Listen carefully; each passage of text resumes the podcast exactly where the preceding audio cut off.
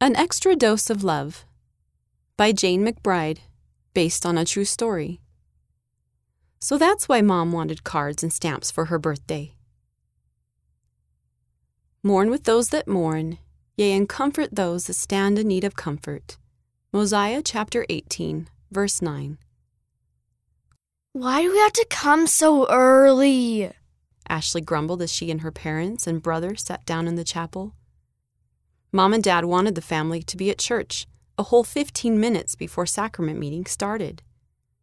She'd barely had time to eat breakfast and brush her teeth before it was time to go. I like to watch people as they come in, Mom said. Ashley noticed Mom looking at the people as they walked into the chapel.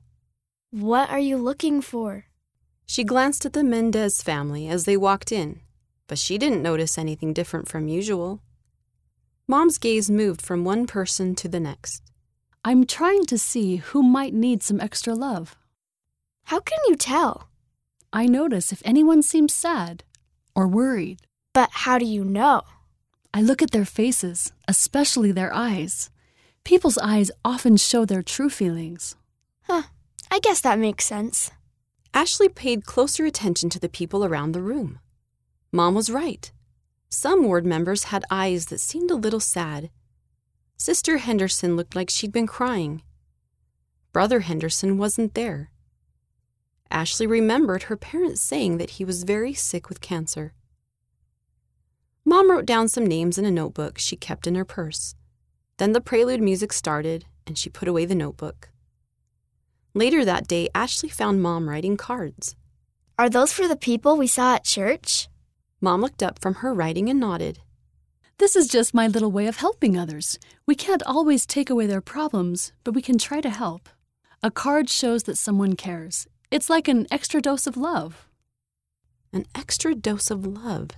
Ashley liked that. How can you know everyone who needs a card? I can't. That's why I pray first. I ask Heavenly Father for His help. Does he tell you who needs a card? Sometimes I keep thinking about a person. That's one of the ways the Holy Ghost can speak to us. Mom signed the card she'd been writing. I don't know all the problems people have. Only Heavenly Father knows that. But I want to help where I can. Ashley remembered that Mom had wanted a box of cards and stamps for her last birthday. Now Ashley knew why. That night, Mom put a stack of stamped cards on the counter, ready for tomorrow's mail. How many did you write? Mom smiled. Eight today. I may write a few more during the week as I think of people. Ashley thought of her friend Janine, whose parents were getting divorced. Janine was really upset about it and had been crying after school. Can I use one of your cards? I want to send one to Janine. Maybe it'll help her feel better. Of course you can.